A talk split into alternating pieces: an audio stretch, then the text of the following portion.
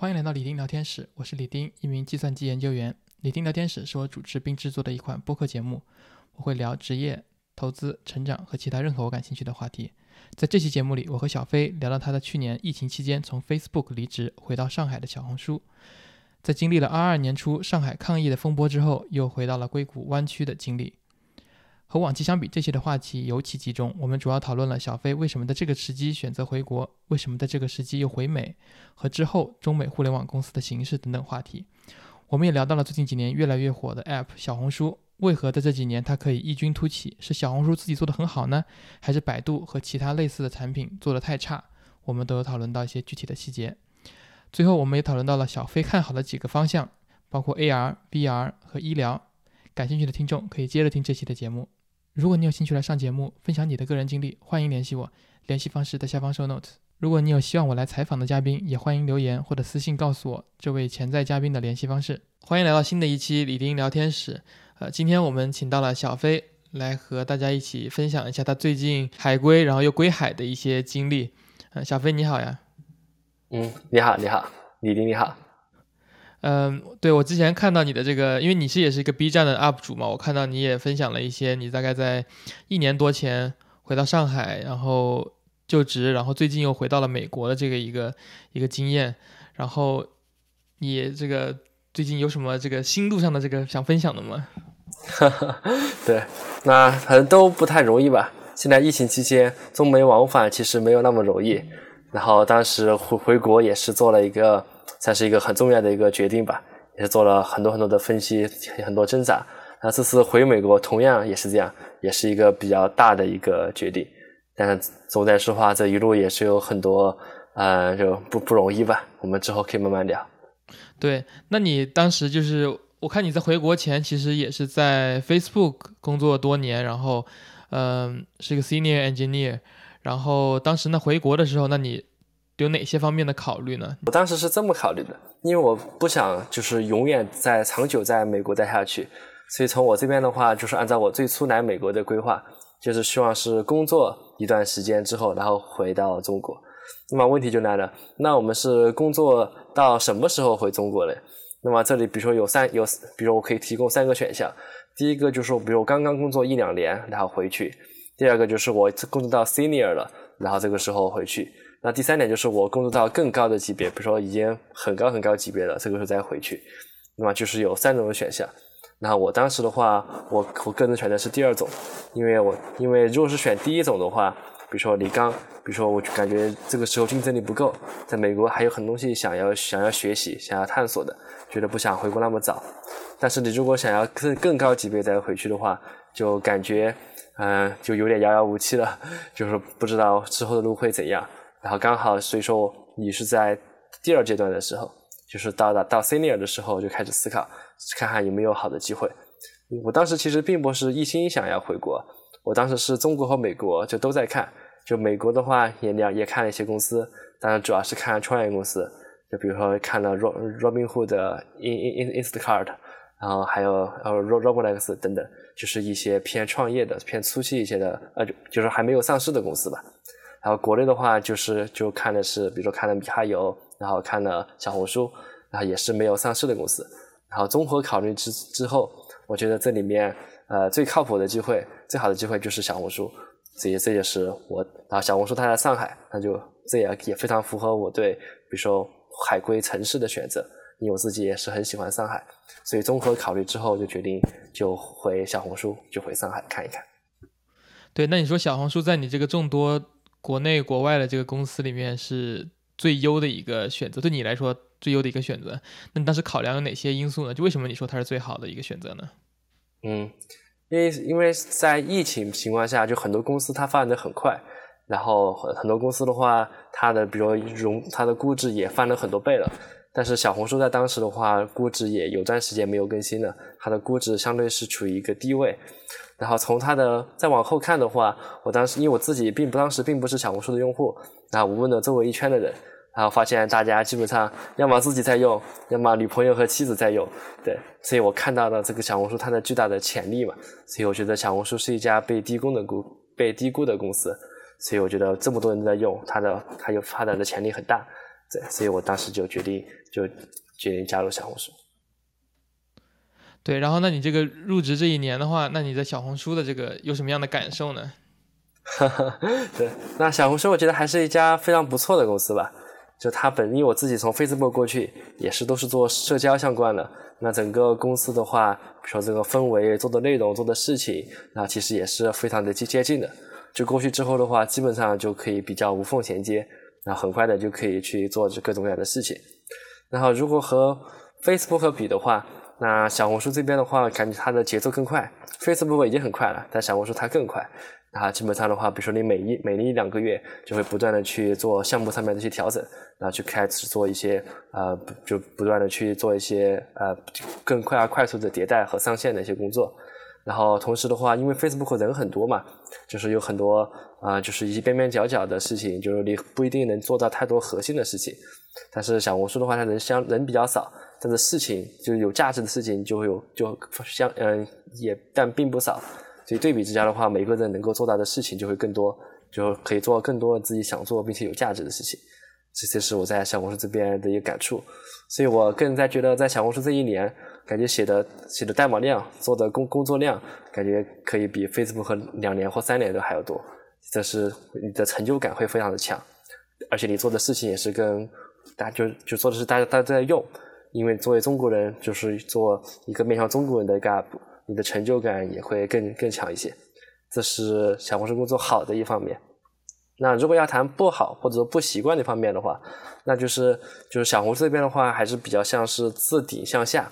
就说你要做什么事情，就刚就是我刚才提到的，比如说每两三个月会做一次 review，做一次盘点，做一次计划。那这个计划通常情况下是从，比如 CEO 说我要做什么，然后这个事情一路往下，然后分配到各个部门的各个老板要做什么。就很多时候的话，你要每个工程师或者每个团队要做什么，基本上就已经确定了。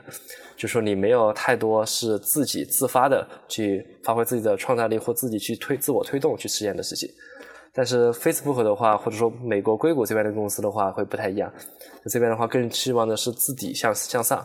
就是你有什么想法，你想要做什么，你的这个呃这个自由度是更高的，就是你会有更多是自己去推动的事情在做。而国内的话，很多时候某种意义上就是你的就是程序员就是就是为产品经理服务的，就产品经理他们会去想要做什么，程序员负责实现。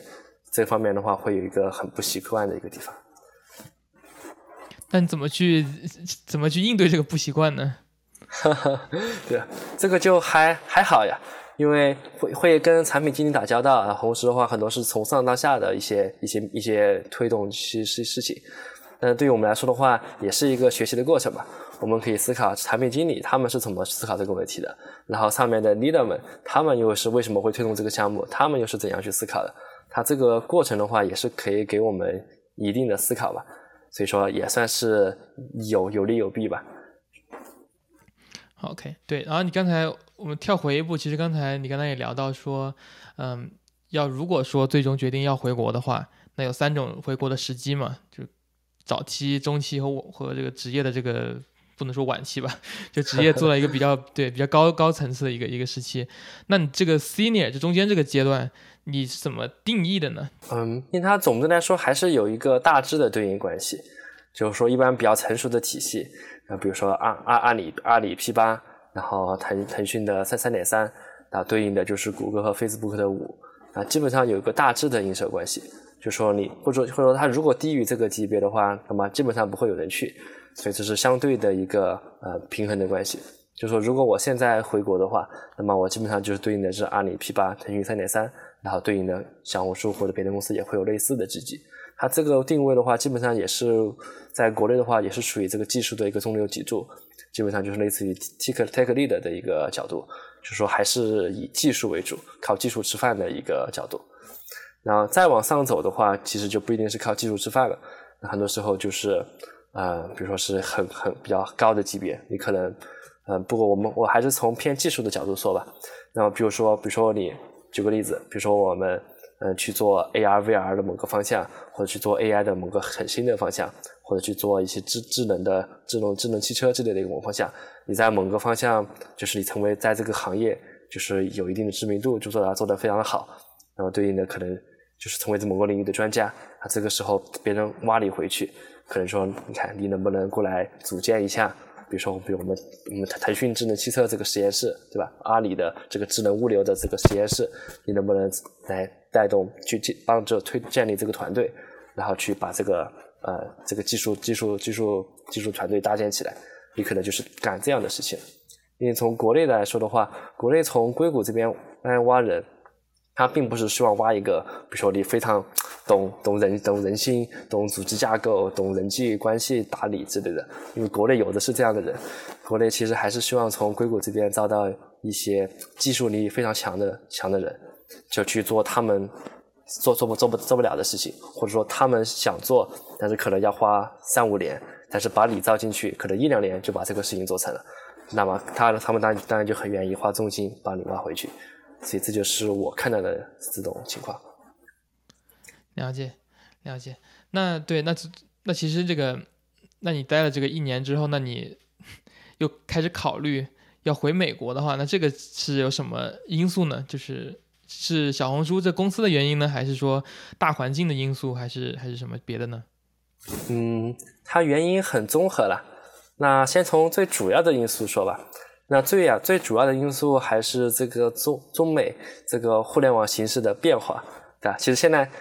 我这些一切都是取决于，比如说我我在比如说去年下半年到今年上半年这段时间，尤其是今年上半年哈，上半年比如说二三月份的时候，那个时候的话，就国内的互联网环境比较差。而美国的环境比较好，但现在美国环境也不是那么好，等我们可以之后再聊。对，那那个时候就非常好，就那个时候的话，比如说很多公司因为沉沉寂了呃一年之后，他们有大量的 head count，并且有大量的预算，他们招人很很猛，并且待遇非常的高。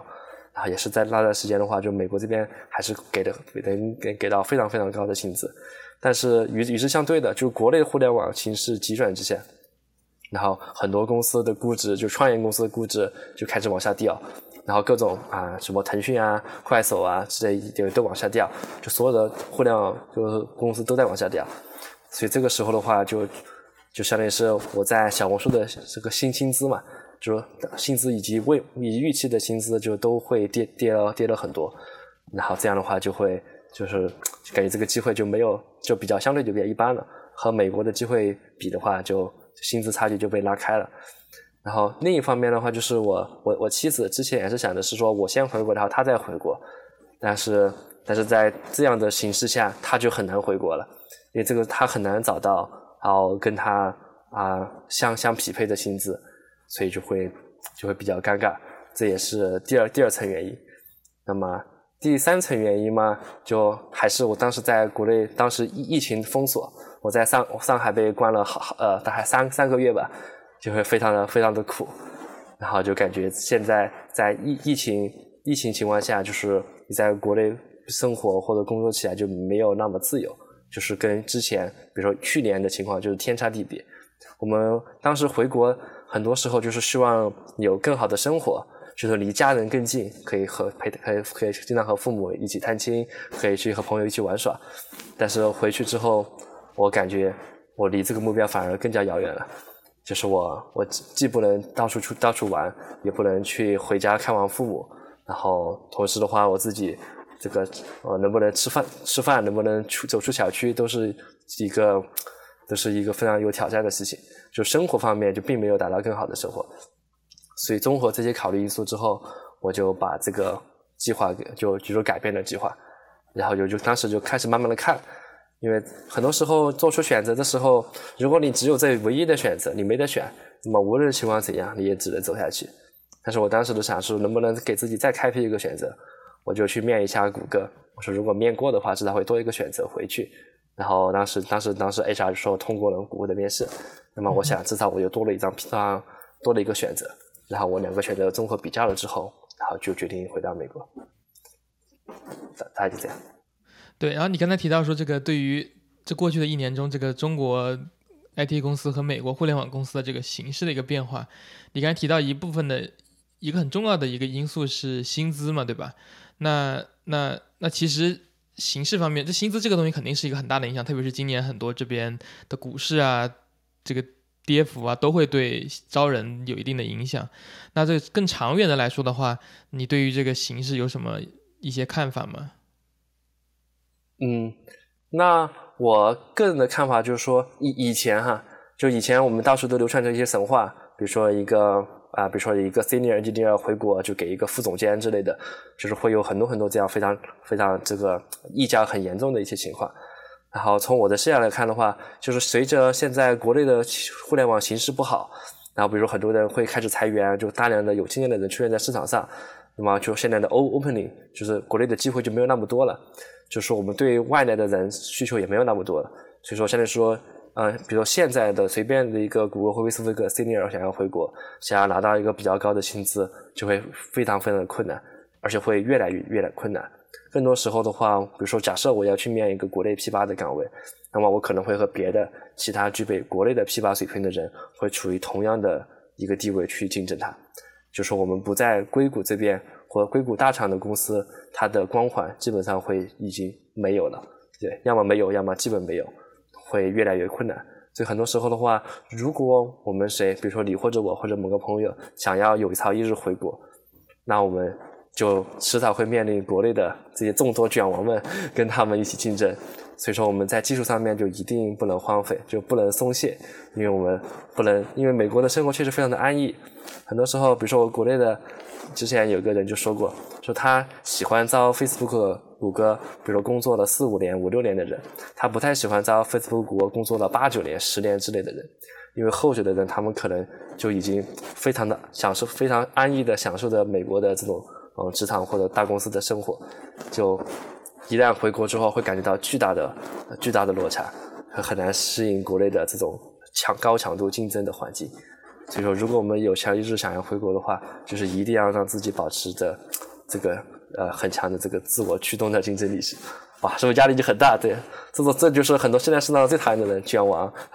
对，对你这个你提到这个观点很有意思，我我理解你你会这样去感知这个事情的这个这个逻辑，但我可能对这个事情我有一个不太一样的看法，就是我觉得嗯卷这个。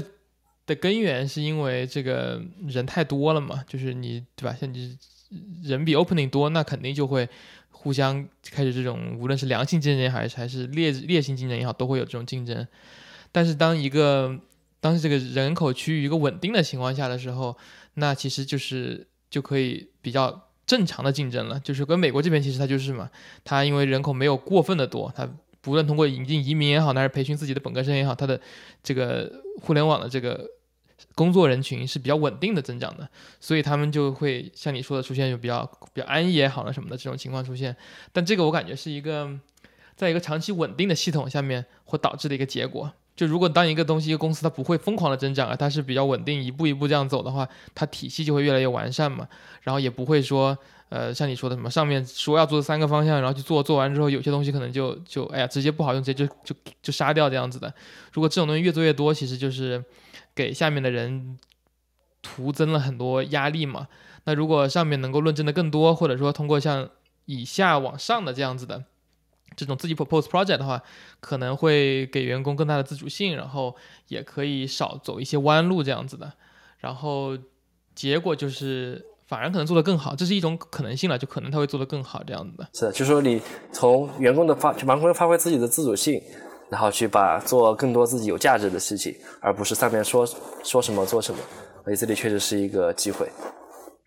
对，这其实也是我们一会儿就可以接着讨论的嘛，对吧？对。就现在既然都，比如现在这么困难了，那么未来，对吧？咱们可以聊聊未来，就是如果我们，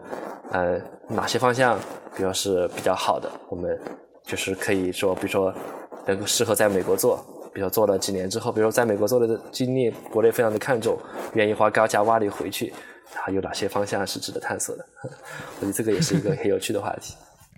对对对，就是对，那对，那我们就可以接着聊这个呗。对，你觉得就是现在，因为我感觉现在对美国的形，就是对于两边的这种公司的形式，我感觉从如果只从薪资上面来看，可能会比较狭隘一点点；如果更广一点来看的话，那你会觉得这两边的这个形式有什么样的区别或者类似的地方呢？你说的形式指的是那大环境的形式嘛？就大环境，或者说，比如说他们的商业模式啊，或者说他们的这种对未来的这种成长空间啊什么的。啊，好。然后这其实也是我这边看到的一个机会吧，就就是说，因为我正如我之前提到，比如说很多时候他们愿意花，就是比如我刚才说了，美回国有三个阶段嘛，那么第三个阶段，通常情况下就是说你在，就是说你你做你你在美国做的事情，就是国内人对你很感兴趣，他想要高价啊挖你回去，这样他可以少走弯路，啊这个时候就是进入到第三阶段，就是拉你进去组建团队。就比较好的例子就是说，之前今日头条刚刚成立的时候，就从 Facebook 挖了很多做 ranking 的人，从谷歌抓了抓了挖了很多做 infra 的人，然后去帮他们做，啊，帮他们帮他帮自己去搭他的 in infra，这是这些人就享受到了很高的溢价。还有个例子就是说，比如说快手他想做国际化，他就从 Facebook 挖挖了一个大佬回去，然后就是帮他们带国际化，这就是一个很好的例子。所以说，我就觉得未来的话，如果我们能找到一些方向，就是国内现在不愿意做，或现在做的人很少，但是未来可能会有会有好的机会，他可能会愿意把你挖回去做。那么，我觉得这就是一个比较好的机会。那从我的视野来看的话，比如说第一个机会就是跟 AR、VR 虚拟现实相关的一些机会，因为这个东西的话，它现在很难说谁谁有最优解。然后很多公司，苹果也好，谷歌也好，Facebook 也好，微软也好，大家都在花重金在投入这个领域。国内很多公司其实都在观望，就他们也不知道谁的方案好，到底什么是正确答案。啊，比如说 Facebook 可能在已经花了好多年在探路，可能还会再花很多年，最后大家找到了一个比较优的解。那这个时候，国内说，哎，我能不能？那这个时候好，既然既然已经有一条通路在那里了，那么我想要快速的抵达目的地，他肯定他就要快速的去组建团队。如果你是这个方面的人才，那么他肯定就会就会来找你。我觉得无论这个时候，无论是想要回国创业，还是加入大厂，都是一个很好的机会。所以这是我比较看好的方向，就 AR VR 方向。当然这个方向会可能要持续五到十年吧。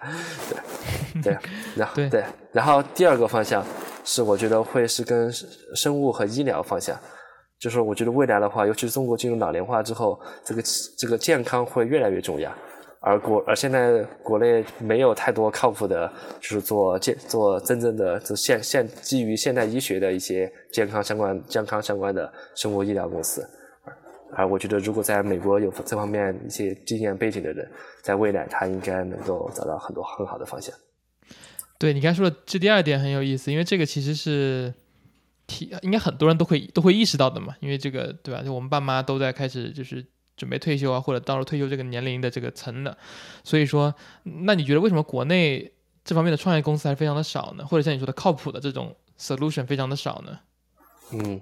因为这个可能有多方面的原因吧，就比比如说，它这个东西医药医药健康这些东西是要花巨额的投资的。就是我有我有同学也在做医疗相关的一些创业嘛，就他这个前期的话也是有需要大量的融资、大量的钱进去，你才能够做一些比较好的医疗的一些设备，对。然后就是它的它的门槛很高，一方面是你需要很多的这个呃金金金金钱相关的嘛，因为通常情况下是研发周期很长或者需要一些硬件设备。它第二个是你对你的这个门槛也，就是你别的门槛也很高，比如说你要，比如说比如说我们两个我们两个想要去开一家医疗生物相关的公司。那我们的执照呢？咱们证件呢？对吧？怎么去拿到这种这个资质？我们还要卖产品，还是还是别人还要服用的产品，或者别人要佩戴的产品？那这个好多很多的手续就就来了。你有没有这个门路、这个关系，把这些手续走完？啊，这这当然就是另另一层的关系，另另一层路了。啊，另一方面就是你看，像如果想做一家靠谱的现代医学的一些东西，就那么困难。但是咱们去搞点别的。然后就非常容易赚钱，对吧？比如说我们两个去成立一家核酸公司，对吧？这不躺这不躺着赚钱，对，就是说有很多便宜的、就容易挣钱的路，那肯定就先走容易的呀。最困难的路就，而且高风险未必是高收益的路，对吧？那走的人自然就少了。那你觉得未来为什么这个方向会变成一个更好的投资方向呢？像你说的，这个是慢钱嘛，而且它很多 barrier。那为什么你觉得在比如说五年、十年、二十年后，这个方向就是个很好的创业方向呢？嗯，因为吧，因为他现在在这个领域，他依然是就是国外强中国弱的情况。那我觉得随着中国的崛起，那么他他迟早会就是对，比如对更多高质量的东西会有比较好就有好的追求。但是你直接引用国外东西会很很贵嘛，对吧？假设我们有个同的东西，比如说，嗯嗯，比如说我一个朋友在做婴儿头型矫正，那么就说，比如小朋友他就是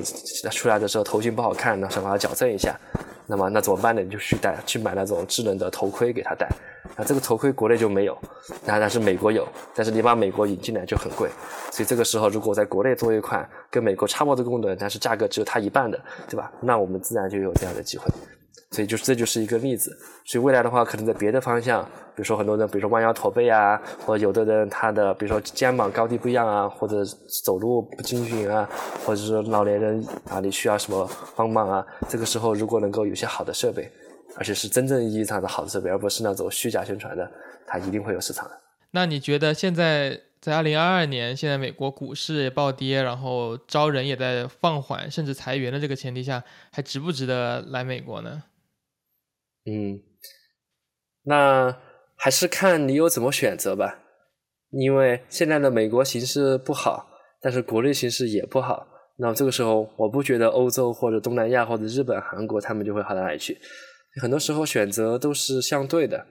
那美国这边的话，虽然它招聘放缓，但它毕竟公司多嘛，它也无论是大公司、小公司，还要创业创业公司。我前几天还收到了 Open AI 的联系，他们说他们还在招人啊什么的，就说明就是机会总总是有的。我有很多朋友也是先去小公司，慢慢的再跳去大公司。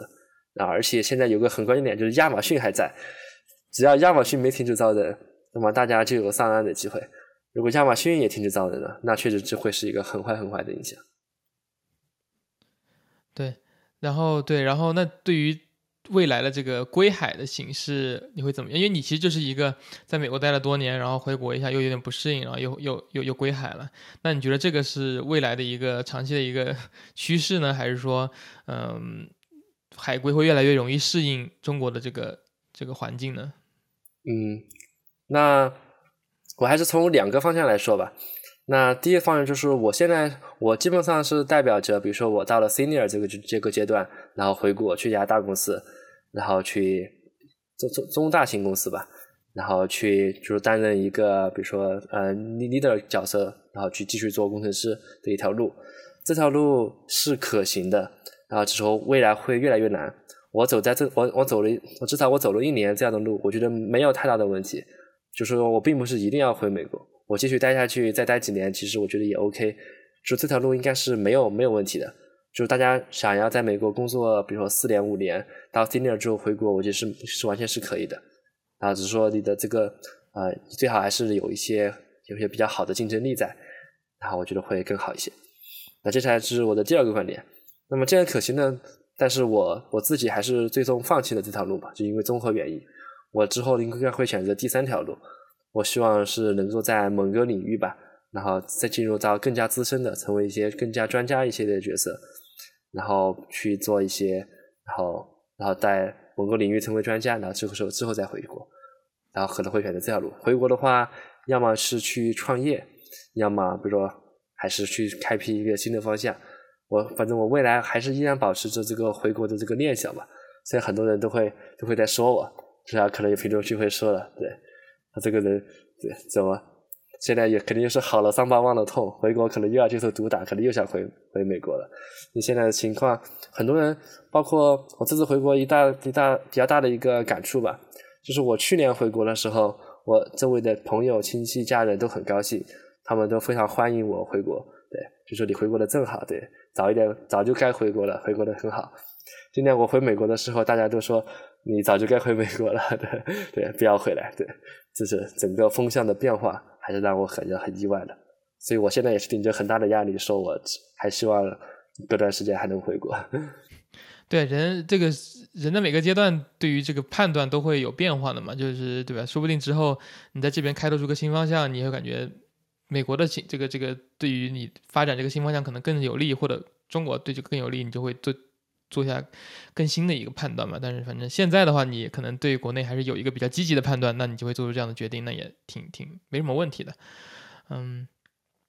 对。然后接下来我们有一些这个群友提供的一些听众提供的问题，在在回答那些问题之前，我们可以最后再深聊一下这个关于小红书吧，因为小红书这个 app 也是我在最近这一两年吧开始开始就是成为小红书的重度用户，然后它因为它的确在很多方面都很用起来很舒服，呃，然后就想看看你对这个，因为你刚好又是曾经小红书的这个这个员工嘛，然后想看看你对于这个 app 的一些看法。嗯，好的。然后基本上也就验证了我现在的说法嘛，就小红书很强，然后它非常有有潜力，就它是一家被低估的公司。我现在依然保持着这个观点，但是因为我觉得小红书现在还是非常非常强大的，而且随着我们大家，比如说觉得，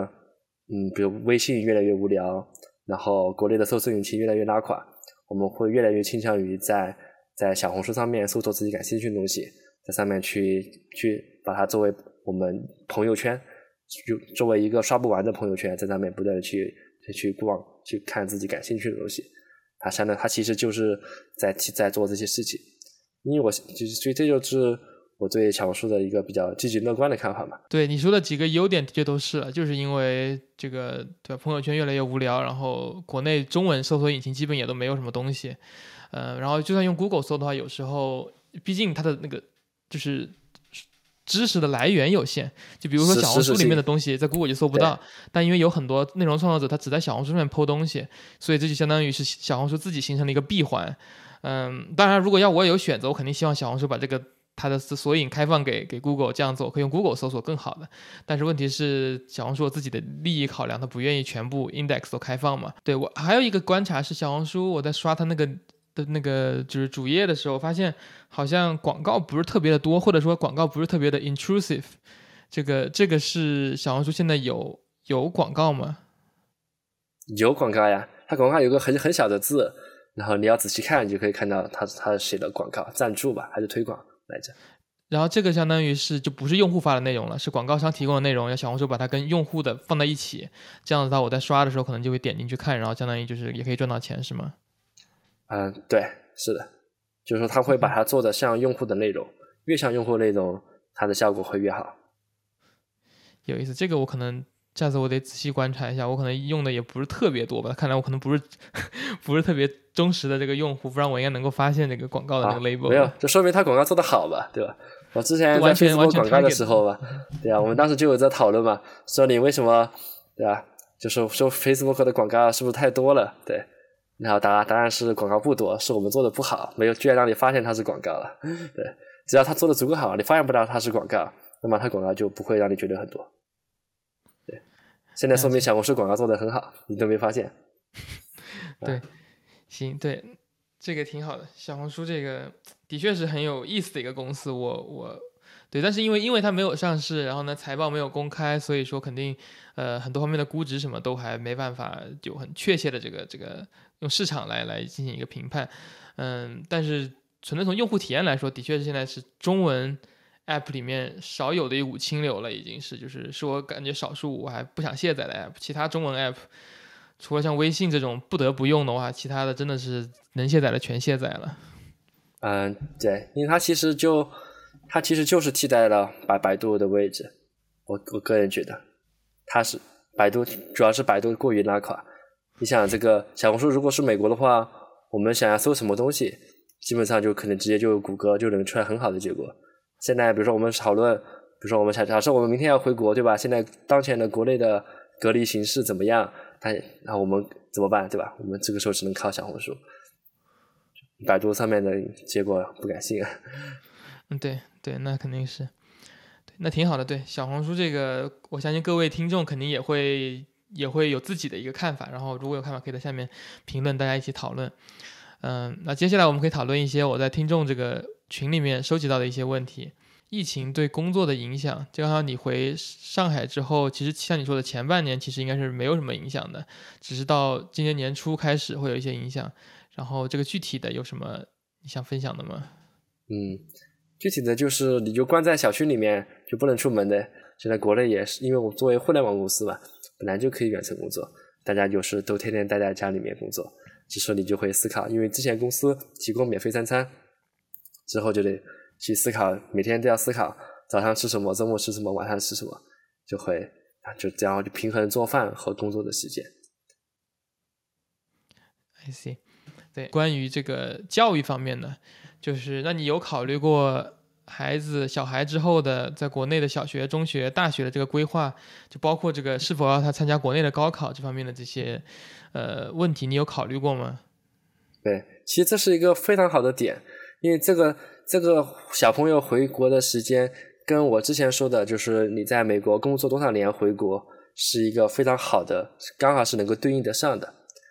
就说，比如说你刚毕业工作一两年回国，那你肯定没有小孩，对吧？那这个时候你就是非常自由的状态，那这个时候想去哪儿去哪儿。然后你到 senior 之后的话，你可能你刚好有小孩，或者马上有小孩，这个时候回国的话，你家人可以帮你照顾，所以你可以正正常的这个呃呃，比如说正常的工工作，保持工作家庭的平衡相对哈。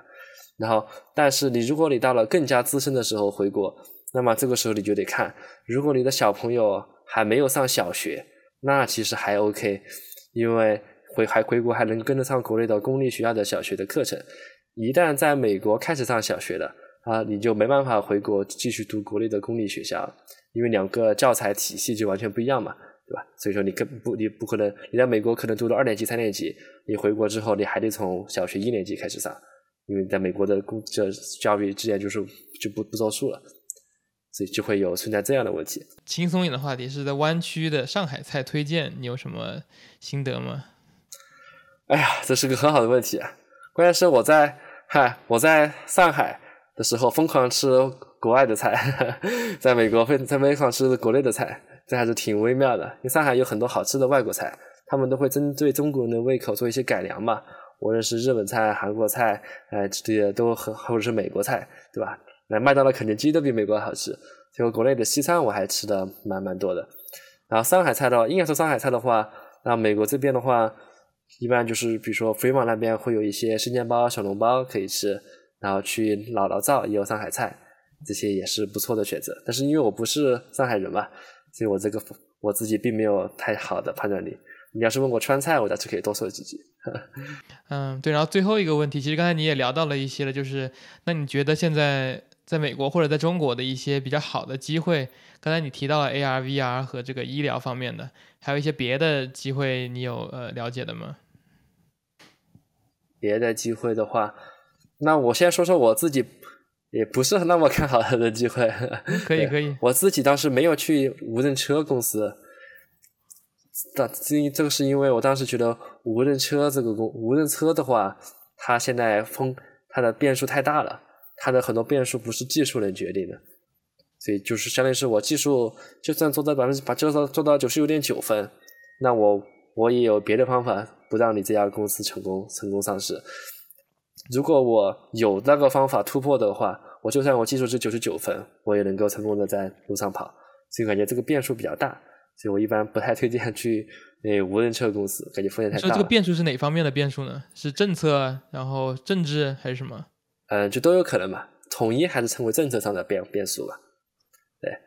假如说让让你让你让你不准在这里跑，那你技术你说你技术做的再好都没有用，因为你反正你不可能一百分，因为人也不可能一百分，对吧？这是我自己的一个担心嘛。嗯，但是如果你说咱们五年十年之后会不会就可以？那我肯定还是说可以的。对，如果我们目标长想的这么长远，都想到五年后或者十年后了。那我觉得这无人车肯定肯定到时候就到时可能就遍遍地在跑了，但是我这个观点，我觉得在五年之内应该是有效的。OK，对，然后我再说我看好的，对，因为我自己比较看好的，比如我自己喜欢什么游戏和动漫嘛，所以我觉得国内的话，我觉得游戏和动漫，我觉得为或许也是一个比较好的机会，尤其是比如说譬如去米哈游之类的公司，我觉得也是一个不错的选择。如果谁有机会去的话，我现在是。如果让我推荐国内的公司的话，我就推荐米哈游和小红书。对你这个很有意思，你推荐米哈游，你说国内的游戏和动漫这个，刚好最近这个关于动漫也有一些 新闻，对吧？也是就是比较比较动荡的新闻。然后包游戏的话，也有一些关于版号不发布的这个这个呃呃这个叫什么政策嘛。然后，那你说的这个游戏的看好是说中国公司？出海的游戏还是中国公司在国内的游戏呢？嗯，主要是说出海的游戏，但是国内游戏其实也可以，但是那个就不是很懂，很有可能这是两个不同的领域。我自己，我自己有在腾讯游戏短暂的工作工实习经验吧，所以感觉这个游这个游戏这个领域还是挺有意思的。而且按照我们之前的这个这个推论嘛，就是什么是国外比较强啊，中国比较弱，但是中国有有朝一日对它的需求会越来越强，所以它一定也会变得很强，就是一定会需要变得很强。那么我觉得游戏和动漫算是其中的一个方向，尤尤其是比如说举个例子吧，讲你你看动漫吗？你看你你看动漫和玩游戏吗？我现在两个都不干，但以前都都不干，以前都干。对，那至少你还是保留了一些兴趣嘛，对吧？对。那好，你可以你举个例子，就是说，比如说，你看我们父母辈，对吧？我们父母辈他们比较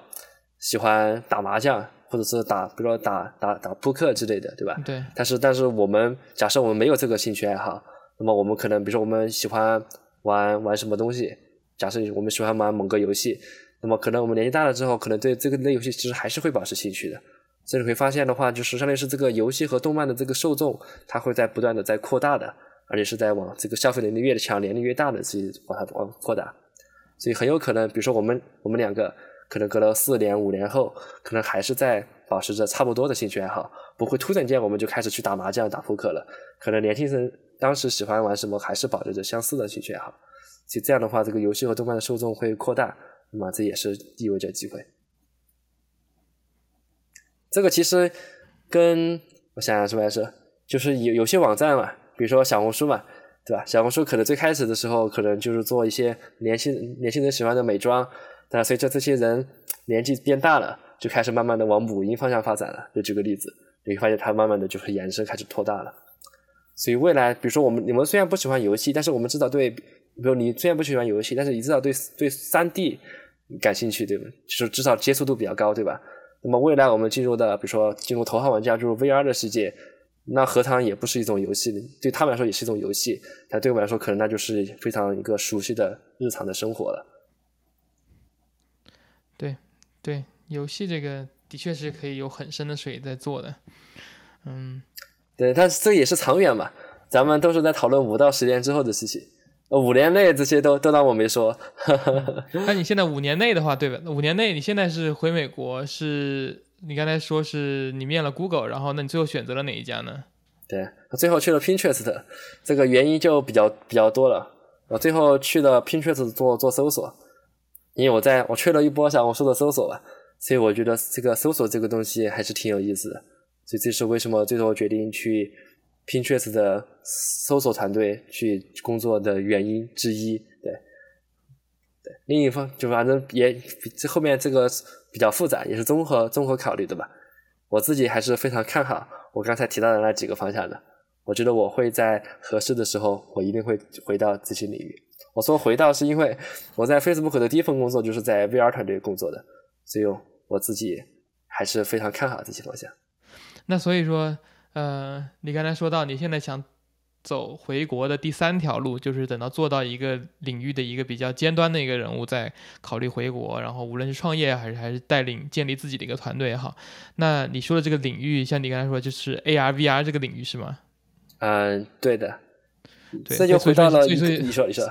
所以你现在 Pinterest 是一个短暂的跳板，在这里做做搜搜索，然后之后再想办法回到你的这个 VR AR 的这个这个主方向上，是这样理解对吗？对，你这就回到我们最开始说的吧。我们刚才提到了 AR VR 啦，无人车呀，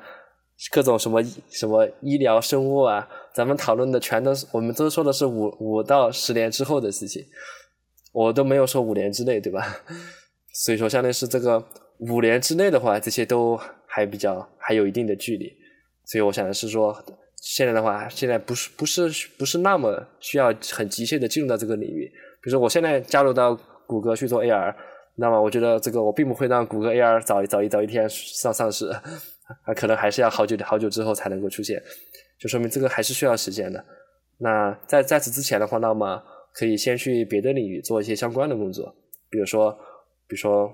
就就以搜索作为例子嘛，你所谓的搜索，那其实也是做，比如说去去理解这个信息，去做个性化的推送，然后去打去把比如说和广告或者别的一些东西去达到一个平衡，然后这个这个这个能力也是对一个人综合能力技技能的一个锻炼嘛。无论之后会去到哪一个领域，那么它其实这些技术技技术都是相同的。对你刚才聊到这个，你去 Pincher，Pincher 现在现在就职的公司嘛，这个面试这个经历，你可以接着聊一下。就是因为我之前有在 Facebook 和小红书的经历嘛，然后 Facebook 大公司，小红书是小公司嘛，所以我觉得当时面试的时候，肯定很多 Pincher 的人都没有听过小红书，对，那么我就我就应该多聊一聊我在 Facebook 的经历，对，但是情况却完全相反。就是 Pinterest 的面试官，无论是中国人还是美国人，他们都知道小红书。对他们对我在 Facebook 的经历一点兴趣都没有，他们就想多聊一聊小红书。啊，对他们来说，他们都觉得小红书特别特别牛逼。对他们这样，我以前的时候，我我会说，呃，小红书是中国的 Pinterest。现在我更愿意说 Pinterest 是美国的小红书，而且这可能还是高高估了他们。Pinterest 的要向小红书学习，而且还有很长的路要走。那你觉得为什么美国出不了一个像小红书这样子的一个一个产品呢？对啊，因为你想想，像这个小红书的对手都是谁？都是什么什么百百度啊啊优酷啊之类的，然后或者是今日头条之类的。但你看看 Pinterest 的对手都是谁？都是谷歌和 YouTube，还有 Instagram，它的对手实在是太强了。然后现在的话，Pinterest 基本上就只能就是在一些谷歌或者呃 YouTube 做的比较差的领域。然后去寻找一些垂直领域的一些机会，就比如说，就是去搜寻艺术相相关的，那或者说美食相关的，这些都是他非常的非常擅擅擅长的。而别的领域，可能我们直接就用谷歌、Instagram、YouTube 就全部就搞定了，就不需要用到 Pinterest。他们国内就是就两码事呀，对吧？国内的话，无论是生活相关、美食相关、出行相关、时尚美食，对吧？我们全部都可以依赖小红书。因为我们很少说我们去上优优优优酷，对吧？然后去别的地方，性价比比较低吧，对吧？所以说，大家小红书的话，它的价值在中文互联网领域，它的价值是不可替代，并且是很越来越强的。可以。但是 Pinterest 的替代性就太大了，对，没有 Pinterest 的，那美国人照样可以过得很好。对，因为有谷歌和 YouTube 在。对，但你刚才这个吐槽了这个 Pinterest 的替代性这么强，那那你为什么还去呢？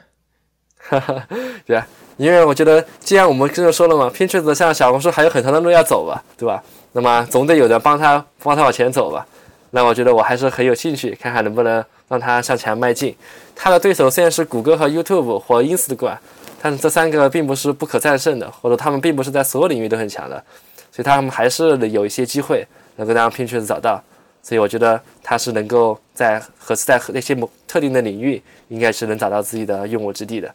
Pinterest 它某种意义上它算是一个共享收藏夹，就是说你在网上看到了什么有趣的东西，你会把它收藏起来，把它保存在你的，比如说你用你的浏览器把它把把它收把它收藏起来。那么这个时候你们想过，你想不想你还没看别人的收藏夹收藏了什么东西？然后你会说让别人给你推荐基于你的收藏内容，让他给你推荐一些你可能感兴趣的内容或者或者信息。这其实就是 Pinterest 的功的作用。如果说小红书是中文领域的搜索引擎，然后那么我觉得 Pinterest 就像是一个个性化的收藏夹，它大家都都是在这里收藏的东西，大家一起分享，所以它也是有它的独特的价值所在的。可以，挺好的，挺好的。对，然后在这期节目的最后的话，呃，我我我知道这个小飞你自己有一个 B 站的这个频道嘛，那你可以这个。给你自己的频道也做一个这个广告，大概是讲什么东西的呀？然后我这个频道的听众听到了也可以去去看看你的视频。我 B 站的频道是硅谷小飞，主要是分享我我自己以及我周围在互联网领域的一些观察、思考和一些日和一些一些心得感悟吧。如果是你同样是一个互联网人，然后想要一起分享交流一些在互联网 IT 领域的一些见解，然后和一些一些一一些一些一些一些谈，哎。自己看一下，对对，然后欢迎关注我的频道，一起交流。好的，好的，对，那谢谢这期嗯小飞来这个李丁聊天室的分享，那我们下期再见，拜拜。拜。如果你有兴趣来上节目，分享你的个人经历，欢迎联系我，联系方式在下方 show note。如果你有希望我来采访的嘉宾，也欢迎留言或者私信告诉我这位潜在嘉宾的联系方式。我最近也开放了少数闲聊 one on one 的时段。各位听众，如果有任何想私下聊天的，欢迎 book 一个时段。李丁聊天室播客节目在各大视频平台和播客平台皆有发布，包括 YouTube、哔哩哔哩、Apple Podcast、小宇宙、Overcast 等等。欢迎点赞、评论、分享、订阅。官网李丁泽宇点 com 还有更多内容，我们下期再见。